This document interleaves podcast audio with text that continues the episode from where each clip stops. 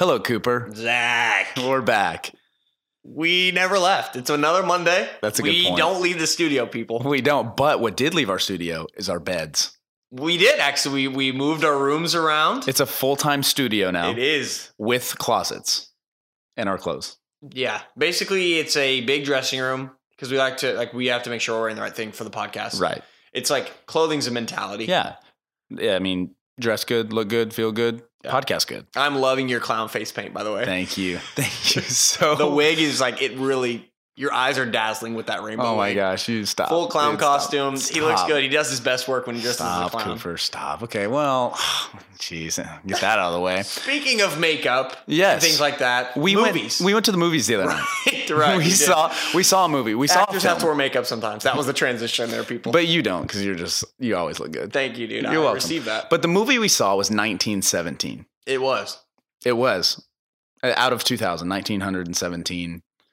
That's where our rating. Yeah, yeah, it's pretty good. We're, we're on a 2000 No, scale. it's not our rating. That's the title the of the title movie. of the movie is called 1917, and Zach and I have different reviews. We do. Here's the deal. Your, your taste first. I thought it was good. I think the cinematography was great. It was I a agree. one shot. It was so cool. I don't want movies to become that. correct. but I thought it was cool. I thought the story was great. I feel like there was action at the right time. There, like the the the character to follow was strong, and it just kept me on an emotional up and down that I loved. I, I really enjoyed it. So for Zach and Coop's movie reviews, Yeah, how many clown wigs out of five? clown wigs out of five. I would give it a a three point five to f- to four. Okay, Like a, a four point five to five is very very good movie. That's like Remember the Titans type stuff right there. Yeah. So I'd say National a th- Treasure. National Treasure one and two, Book of Secrets. I love them both, but a three point five Yeah. on the clown wig scale. Yeah, for sure. okay. What, what do you think, Coop? Come on. Yeah, so I I um I really thought it like I applaud the cinematography. Right. So like Zach said, they filmed it in a way that it appeared as though it was all one shot. Like there was not a bunch of different shots or camera angles or changes or anything like that. Pretty Like, it was- crazy. it was literally following two people The on entire a journey the entire way. We won't say any spoilers about No, any of those people or what happens in case you want to see the movie. But for me, it was too slow. There was a lot of like walking. Right. Like there was like in, in a lot of movies, you see They covered about eight miles in one shot. Yeah. So I mean, you can tell that parts of it were slow. Part of it, you. and there's times where there are not enough people to create dialogue. right. And so there's just not really a soundtrack either. Like it just left me feeling The soundtrack was eerie. it was, was but I didn't feel like there was enough. Uh, anyways, I also Totally. had a sour taste in my mouth. This is why walking we're into the telling movie. this story. Yes. So, Zach, do you like sitting next to a stranger at the movies?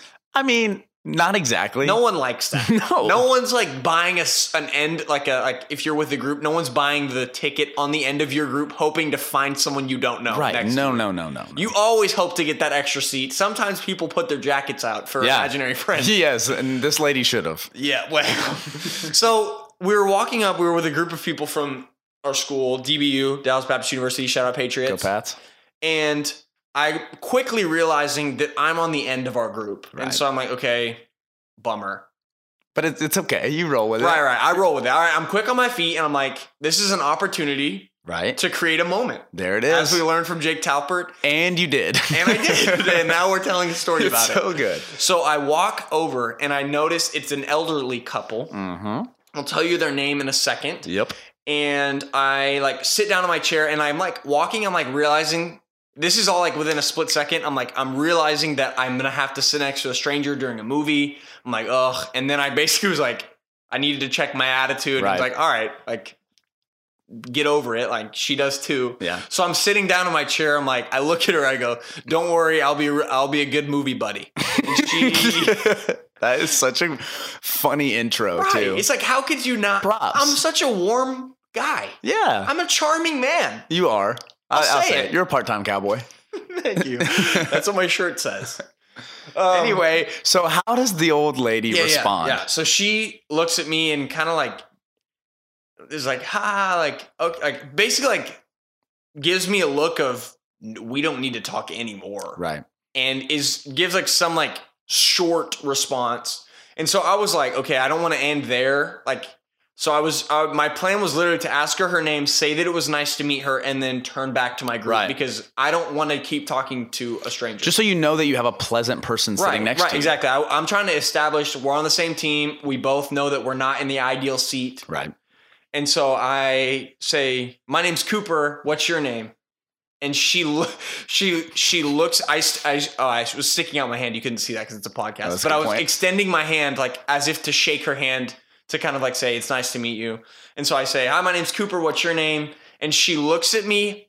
Her arms are like folded and crossed, like on her body. She's sitting in her chair Right. and looks looks at me, looks at my hand, shakes her head no, and I'm like, this is all happening really fast. and then she kind of like realizes that's like Super so rude. So rude. and so she kind of like awkwardly like jerks her hand out from her, like not in the rude way, but like in a realizing she's like trying to recover way, like Right. awkwardly jerks her hand out to shake it, and she goes, uh, "Mrs. Vaughn," and I go, "Nice to meet you, Mrs. Vaughn," and I just turn quickly away from her, and I'm just like left in the awkwardness Right. of like, why did she do that? Why did she make that Tough. so much more awkward than it needed to be? tough, tough. Moral of the story: If you're sitting next to someone in a in a movie theater, Hopefully, you're not sitting next to Miss Vaughn. I think it could, think it could have been an incredible story. yes, I'm gonna do that next time. of course. I'm gonna say the same line. I think it's fun. and it just like loosens the mood. You're all uptight if you're sitting next to somebody. Oh, dude, that is so funny. Next time, I'm gonna take my seat, nestle in, get a little comfortable, look to my neighbor, extend my hand with a smile, and say, Welcome to the Next Generation Leader Podcast, where we believe great leaders are listeners, especially during their youth. Good leaders learn from their successes and mistakes, but great leaders learn from the successes and mistakes of those who go before them. I'm your host, Zach Funderburg, here with my co host, Coop. "Ooh." That's what I'm gonna say, and I'm gonna I'm gonna create a better friend than Mrs. Vaughn. I think that would Good work on it. grief. Speaking of friends we've made, we've got a great interview today. Coop. do. We've got Deidre Romero mm. from Nashville, Tennessee. She works for Michael Hyatt and Company. Yes. Just the leadership of all leadership firms mean, down there. on. And she is the coordinator of his business accelerator program. So what they do is they bring in high level businesses and they teach them how to lead pretty much. Yeah. So this lady is not only working under Michael Hyatt, but she is actively applying what she's learning and, and giving it to these businesses. And it's changing not only lives but it's changing businesses because they're teaching them how to balance work and life because it's something that they've struggled with and they've learned how to fix it. And so they're helping people with it. But on the side she's a mom blogger so how this started she'll talk about it in it but she has a, a, a video on youtube that kind of went viral Okay. it's her and some moms in Franklin, Tennessee, they created a a, a, a parody to Meghan Trainor's All About That Bass about Chick-fil-A. Because you know I'm all about that bass, about that bass. No treble. That's right. But she did it about Chick fil A. It kind of went viral for a little bit, and then it turned into those moms coming together and they created a like a marketing firm together. Wow. Started making commercials in their home. And so then it moved on, moved on. Now she's working for Michael Hyatt. So like she is fascinating. Literally, so like- cool. from the ground up. Literally, she built herself, and it was like she talks about it there too. It was during the recession, like making her own stuff because it was hard to find a job. Yeah. So she's doing stuff on the side. This girl is intense. She's cool. She's getting after it. She's doing some cool things. And she has something in common with Kanye. What They both that? they both like Chick Fil A. They do.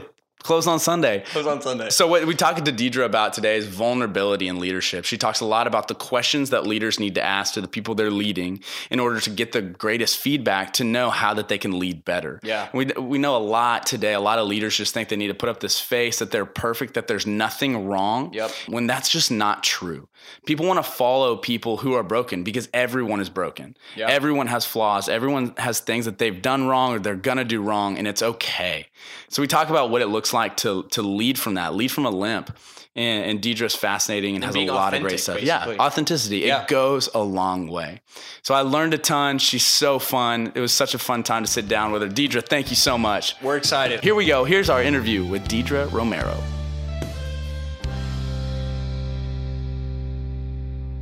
Well, Deidre, thank you on short notice. Yeah. Thank you so much for being here Of and being with me and, and just sitting down and talking Uh, and answering some questions. So, it, start by introducing yourself. Who are you? What are you up to? Mm-hmm. How'd you get to where you are? Oh, good question. How did I get here? My name is Deidre Romero. I am the program coordinator at Michael Hyatt and Company for our group coaching program called Business Accelerator. Okay. So, what we do with Business Accelerator is we invite CEOs and entrepreneurs um, into a group coaching environment where they get coached um, in a group of about 50 people and they walk through our curriculum. So, we've put together a three year curriculum that leads them. Um, to better personal development so that they can win at work and succeed at life. Mm. Um, at Michael Hyatt and Company, that's our mission win Right. at work and succeed at life because we really think it's possible. Uh, a lot of leaders struggle with work life balance. Right. And especially entrepreneurs, they find themselves a few years into their journey really burned out, and their most important relationships are suffering. And um, that's the story of our boss, Michael Hyatt. And kind of why he started Michael Hyatt and Company is because he saw that happening and that happened to him personally. And so he realized that there had to be a way. He had five daughters that he was raising. Um, and he just realized there had to be a way where we could do it. We could win at work and succeed at life. And so that's our mission. And that's what we help um, our everybody in our, our group coaching program do. So my job is really to take care of those clients in that program, to That's kind of awesome. guide them through this experience. Yeah. So communicate with them and um, make sure they're really getting everything out of the program that they deserve. And so I get to witness, I say I have the best job at the company because I really get to witness their journeys from burnt out. Um, they're questioning their leadership skills. Their relationships at home are suffering. They're working 70 hours a week. They haven't taken a vacation in years. Mm. And I see them take month long sabbaticals Right. and welcome new kids into their family and um, just enter into a new phase of life. So that is just like, it's such a gift to get That's to walk so rewarding. It really that. is. It That's really so is. cool. Yeah. So you I have like really a little special. side deal. Yeah. Sort so of. before Tell me about I it. That's the first thing I heard about you. yeah, it precedes me. So before I started at Michael Hyatt and Company, well, let me back up. After I graduated from college, what year was that? It was 08. My first job out of college was um, I was working in accounts payable. I had a psychology degree. Okay. Working in accounts payable, it was the recession. You guys, how old were you in 08? Right. Like Oh, during the recession? You were probably like, like in 12. elementary school, Right. right? So people who graduated, millennials who graduated during this recession, we had no opportunities Yeah, for jobs. there weren't, weren't jobs. There was nothing. And we would search for months and it was horrible because you just had this bright, shiny degree and you couldn't do anything with Right. it. And so I found a job in accounts payable. It was actually a really good paying job with benefits. And it was not what I wanted to be doing, but I was like, okay, it's fine. I can I can file things, I can like do bills Totally. and work in accounting. And so I took that job and there was so much downtime that they were like, hey, you know, like we really need somebody in this position, but there's a lot of downtime. So feel free to read or, you know, Right. do whatever you want on the internet. Well, this is when blogs were just blowing up. And I discovered Michael Hyatt's blog in 08. He was Mm. still uh, the CEO at Thomas Nelson at the time. And he was blogging about having a personal platform and why that was important for people. And I'd wanted to be a writer for a really long time. And I was like, you know what? I like being a therapist would be amazing. That would be so fun. That's what I went to got my degree in. But I think I really want to write. So I started a blog in 08, um, following Michael Hyatt's advice about blogging. And that just turned into a whole thing. And then after I had my son, I quit my full time job and I started blogging, freelance writing. I wrote for Baby Center, the number one uh, media company for parents Yeah. in America. And it opened up so many doors. And then my friends and I, we started a media company together. And we had, it was the craziest flash in the pan. We had a YouTube sensation. We did a, um, a parody of what is it, Meghan Trainor's All About That Bass, but Right. we did it about Chick fil A. So if you guys have your phones, grab, you know, look up YouTube.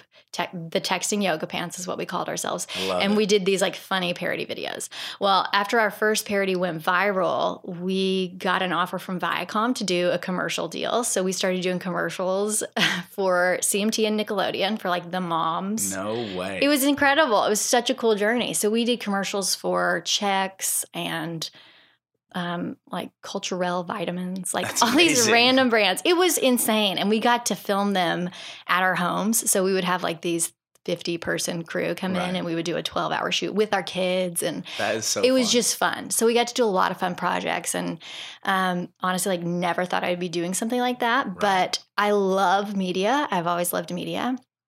It doesn't matter what form, like podcasts, books, Mhm. YouTube, blogs, all the things. And this was just another chance for me to learn more about media. Right. And so that opportunity to like to cook those deals with major brands and to be in the room with producers and that kind of exposure was just like I don't know, it was just amazing. Um, priceless, really. So I did that for a few years and then that kind of was winding down. And so I um, I sold my share of the company to the other partners. And um, I was like, you know, I think I, I still want to work in media, um, but I want to work with a bigger team. So I'd been kind of doing my own thing for about five years at that point. And that's whenever I um, saw a job opening at Michael Hyatt and Company. So that's when I started here. So it was You two years ago. full circle. Yeah. Started with a blog. And Totally, working for 'em. exactly, exactly. It's so funny.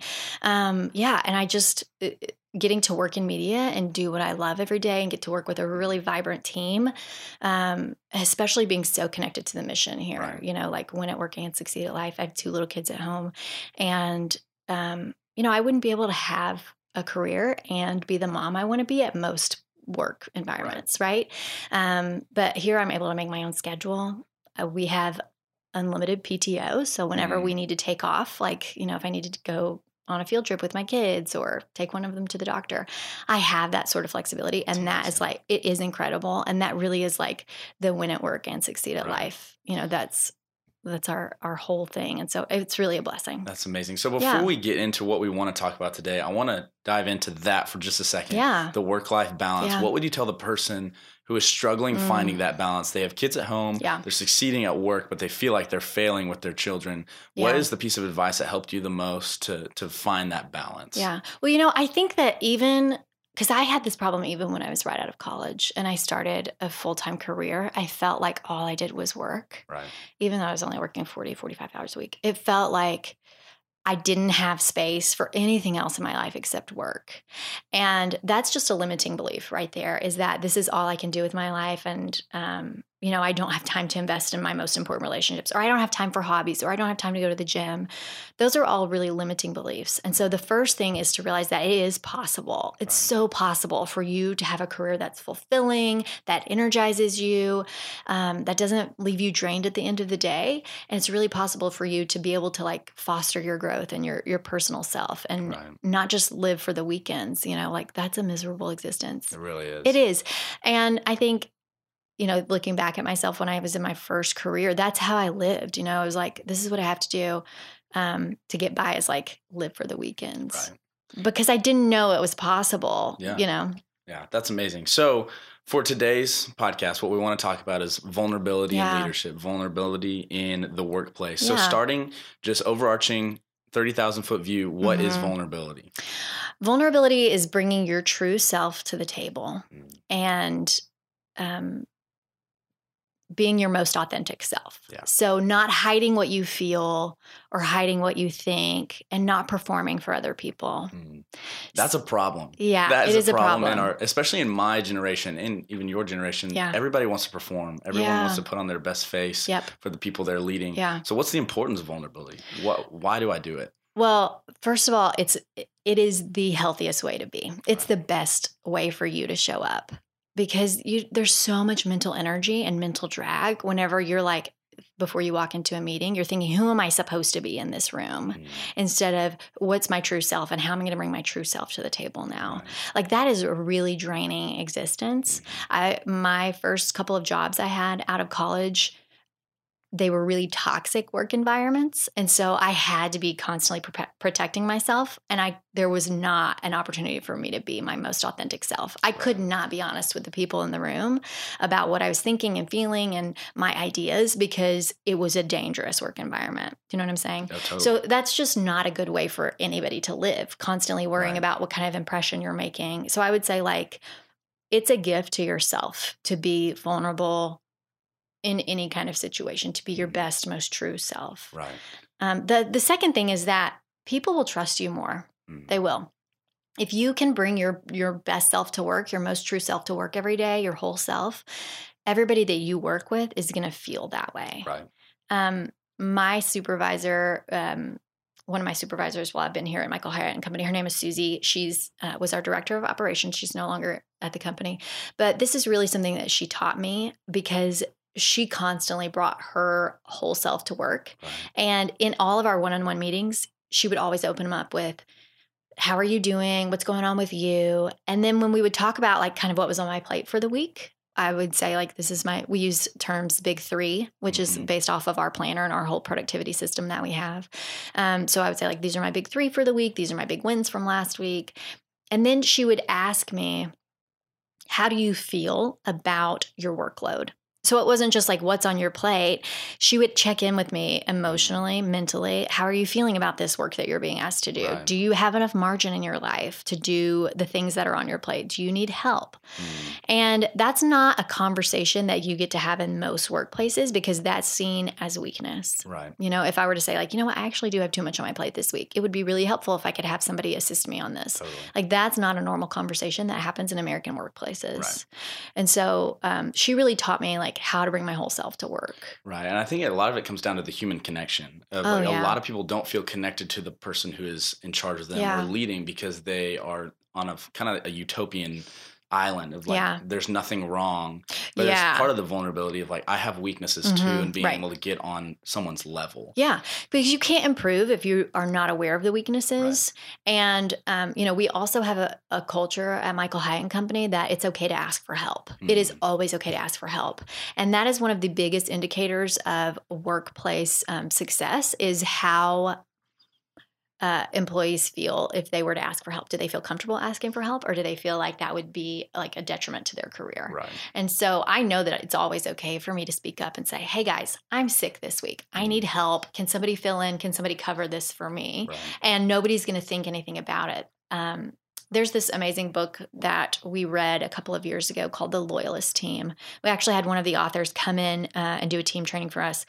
And she talked about like one of the characteristics of a loyal, they call it a loyalist team, but one of the Mhm. characteristics of this team is that they always assume positive intent with their coworkers. Mm. So if somebody comes to me and says, Hey, like I totally dropped the ball on this thing, can you help me out?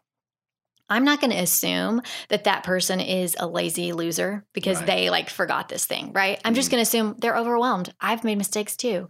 So I think assuming positive intent is kind of something that helps create this environment where it's okay to be vulnerable with people and express weaknesses and to ask for help. Right. Yeah. Yeah, that is so good. Asking for help and even Yeah. dive into more of optimism, of believing Yeah. the best in people, Believing the best. rather Mhm. than just like, like what you said that they're lazy, they're not Yeah, getting things yeah. done. How does a leader or how do we cultivate an Mhm. environment of Yeah. optimism? Yeah. Oh, that's such a good question.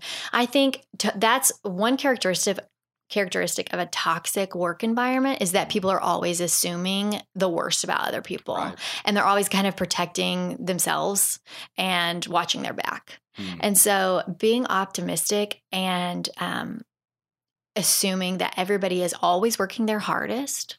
You know, we we're a virtual company. We have a co-working space that we can come to if we want to, but for the most part, you know, we're we- we're not micromanaging our employees.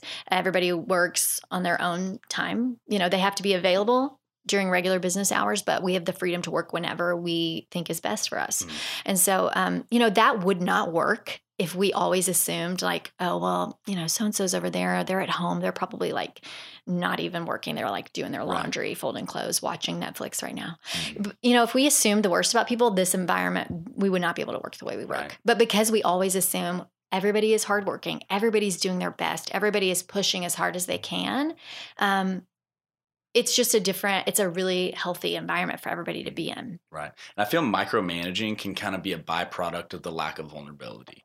You know, Oh, so yeah. what Oh, what yeah. would you say is the opposite of micromanaging? And how do we do that? Well, there's eh, the opposite of micromanaging is being laissez faire about everything, which is like everything goes, anything goes. I'm not even going to check in with you. Like deadlines don't matter, yeah, right? so how do we find the balance? How do we Yeah, find that so the balance in between. I see this a lot with our clients in our group coaching program. Their Hmm. biggest problem is that they don't know how to delegate to other Okay. people because they really feel like nobody can do it as good as I can.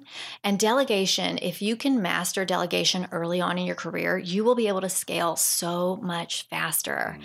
And really, the key to delegation is knowing what you're the best at, what your strengths are, and what your weaknesses are, and delegating your weaknesses, Yeah. right? So that goes back to authenticity and vulnerability and being vulnerable with other people. Mhm. So I know that I am not good at creating systems Right. and processes. So I have someone on our team who I go to whenever I need help with that. And I'm like, hey, Aura, I don't know how to create this system. This is the problem, and this is kind of the end result that I'm looking for. Can you create a process for Right. this? That's my weakness, and I delegate that to her, and she's a star at that. Like, that's an opportunity for her to shine. That is her strength. Mhm. So, realizing early on in your career what your strengths and weaknesses are. And there are tons of assessments that can help you with this Right. too. You don't need to figure it out on your own. And you can always ask other people for feedback. Say, hey, you know, what do you think? You know, go to your superior and say, what do you think some of my weaknesses are? So I want I want to be really clear about this though. There are weaknesses. We kind of have this idea that my weaknesses need to be improved. Yep. They don't. Your weaknesses might always be your weaknesses Mhm. and you can try and try as hard as you want to improve in those areas but you're i'm never going to be great at details Right. because that's not the way i'm wired so it's better for me to find somebody who is great at details and delegate to them And that's a high performing team. right Because if you're working on your Yes, strengths, then you find yeah. someone else to work on their Yeah. strengths. That's when, the, say, the pistons will turn. Yeah. And you can you can roll. you can so there's this great assessment that we use called the Kolbe index Okay. Um, it was created by Kathy Kolbe back in the 70s. And the Kolbe Index tells you how you do your best work. So, if I were to give you a task, how would you initiate work? Like, how would you problem solve and attack that problem? And it goes off of your instincts. It's a really weird assessment, um, but I encourage everybody to look it up and go take the Kolbe A Index. I think it costs $50, but it's some of the best money you'll spend. And Mm. in your first job interview, it's something you can talk about with Right. your boss, and they may or may not have heard about it, you know, whoever's interviewing you but coming to the table and saying like these are my strengths and this is where I how I work best Mhm. and being really honest because they always ask that question in interviews what are your weaknesses? And Right. nobody ever knows what to say. Yeah. and so this is a really good way for you to say like hey I know my weaknesses. I've taken the Kolbe index. I am not great at assessing risks you know I am such a risk taker and I like to move fast Mhm. and sometimes I don't pump the brakes when I should. Right. That means I'm great at innovation, but that also means I need somebody to counterbalance me and help me to, um, you know, check myself every once in a while and assess the risk. Yeah. So that's the kind of thing Kolbe can tell you, the Kolbe Index. So we use that at Michael Hyatt and Company to determine job fit and to also show you how you can delegate better. So Right. that's a tool we use with our clients too, um, to show them like their areas of weakness. And that's those are non-debatable, right? It's not you can't fix those areas of weakness, so you might as well delegate those out. Right. Yeah. Yeah, that's great. And even walking into an interview knowing your weaknesses, but also knowing your strengths. Because Yeah, I feel like whenever I'm talking to someone and they're like, "What are your strengths?" Yeah. That's almost even harder for me to say Mhm. because I don't want to sound prideful. you And know? especially if you don't have a lot of work experience. Exactly. So how do you combat that, or how, Yeah. how do you? And it would even be good to have it on paper to Right. say, "Look, this is a test I took to say Yep. this." How do you kind of present that? Yeah. I would also encourage you to take the Clifton Strengths Finder. Um, that's something that we use here, and it's 34 different strengths, and it will tell you your top strengths and you're like the lowest. So you're Right. not strengths, your Yes. weaknesses. So that's something too that you can say like, hey, my top strengths are strategic planning and you know flexibility, adaptability. Right. It will tell you these things. So um, I think that goes back to vulnerable vulnerability. Yep. And if you go into a job interview and you're honest with people about what your strengths and weaknesses are, and they say no, thank you, that's not a place where you want to work. Yeah. Okay. I, you know, before I worked here, I always had the mentality of like, when I go into a job interview, I'm just going to perform enough to get the job Mhm. right? But now in my 30s, I know that I need to show up as my true self. I need to bring that vulnerability to the table. And if they're not willing to welcome that, then that's not a good fit for me. Right. Talk about feedback. We'll circle back yeah. to that. Yeah. How do you approach feedback, and Mhm. how do you get it without it becoming a frustration? Oh gosh, you know? yeah. Feedback is hard. really hard. It It is really is. so hard to take feedback from people.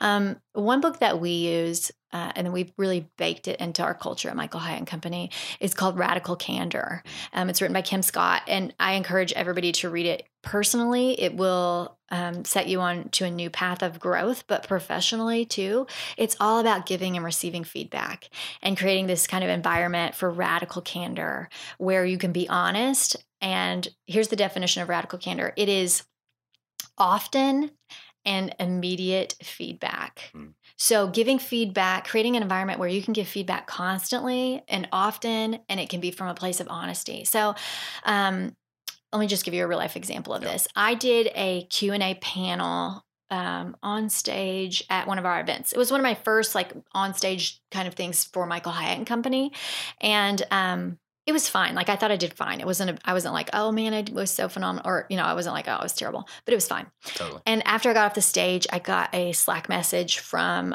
our COO Megan, and she said, "Hey, you were amazing. In the spirit of radical candor, I've got some feedback for you." Yeah. because we have radical candor baked into our culture and it's this common language and something we all ascribe to, I was able to read her feedback and know Megan has my best interest at heart. Megan has the most positive intentions for me, and she's not doing this to hurt me. She's Right. doing this because she wants me to get better. Yeah. She's not trying to be mean to me. She everything was so constructive and so helpful, and it really did push me into the next level. Yeah. So it kind of sounds like it starts from the top. and Yeah, kind of trickles it down. definitely does. So It how, totally as a does. leader, Yeah. do we do that? How do we Yeah. say bake radical Yeah. candor into our organization or even a small team that we're leading? Yeah, so I can tell you how we did it. Yeah. because we read Radical Candor a couple, oh, it was probably a year and a half ago. And Michael and Megan read it and they were like, this is crazy. We have to try this with our team. Megan and Michael pulled in all of our directors and C level officers into the meeting, like no prep. They gave them no time to prepare. And they said, We have two questions for you guys. So the first question was, Where do you think I need to improve or grow my leadership to ensure our collective success? So the success of Mhm. everybody. What do you think I need to do to improve or grow? And the second question they ask is, What do you need from me that you aren't getting now? Hmm. And so those two questions are not questions most leaders would be comfortable asking their teams. Not at all. Right? And they this was a one-way street, right? So Michael and Megan sat down and they said, um, they asked all the leadership team, tell us. They Right. never turned it back around on them. Mm. Do you know what I mean? They Yeah. weren't this only goes one way. Right. It only goes from the bottom up. When it goes from the top down, it's different. It takes on a different meaning. right. And so it's better if it goes this direction. So they asked Susie, who is our director of operations, to go first because they know that she she's worked th- with them the longest and she's a very bold person. And so they knew she would be comfortable taking that risk and answering that. It was hard for her though. I like it's very hard in a room and it's hard to feel safe in that kind of envi- environment.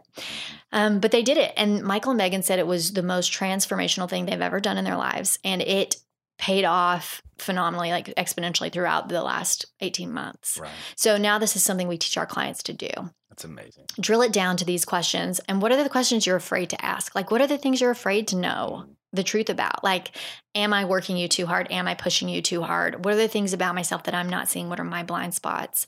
Asking those types of questions are so illuminating and will put you um, on a new path of growth that you wouldn't have had before. That is amazing. Yeah. So after they did that with the leadership team, the, all of the leadership team went to their collective teams and did the same exact thing. Yeah. And let me tell you, when my director came back and said, We're going to do this, I was terrified. Oh, I was like, No way. I'm not telling you what you're not good at. Like that, Yeah. that's not how this is supposed to work, right? You're supposed to tell me what I'm not good at. Um, but it put him in the position of vulnerability. And he was so welcoming, so kind, and so generous with the feedback that we gave him. Um, so I think you want to be a leader who can accept feedback. Uh, Kim Scott has a great quote in the book. I wrote it down in the notes of my phone because I love it so much and it is about feedback. She said, manage your feelings rather than letting them manage you. Remind yourself going in, talking about going into feedback um, sessions like that, that no matter how unfair the criticism, your first job is to listen with the intent to understand and not to defend yourself. Mm. So I think a lot of leaders, when they hear feedback, they want to prove the person wrong. They want to say, this is not true because you don't see X, Y, and Z. But if you go in with the intention of understanding and not defending, it changes everything. It really changes the whole conversation you're about to have. Yeah. Talk about listening. What does it take to listen? And because it seems like they've fostered a an environment where it's Mhm. safe for you to say something Totally. to your supervisor It is. because Mhm. they're willing to listen. Because a lot of leaders, Yeah. like you said, they want to deflect or defend Mhm. it and say, "No, this is why this happened." Yeah. In reality, it's just your weakness, and you have to accept that. totally. Talk about listening.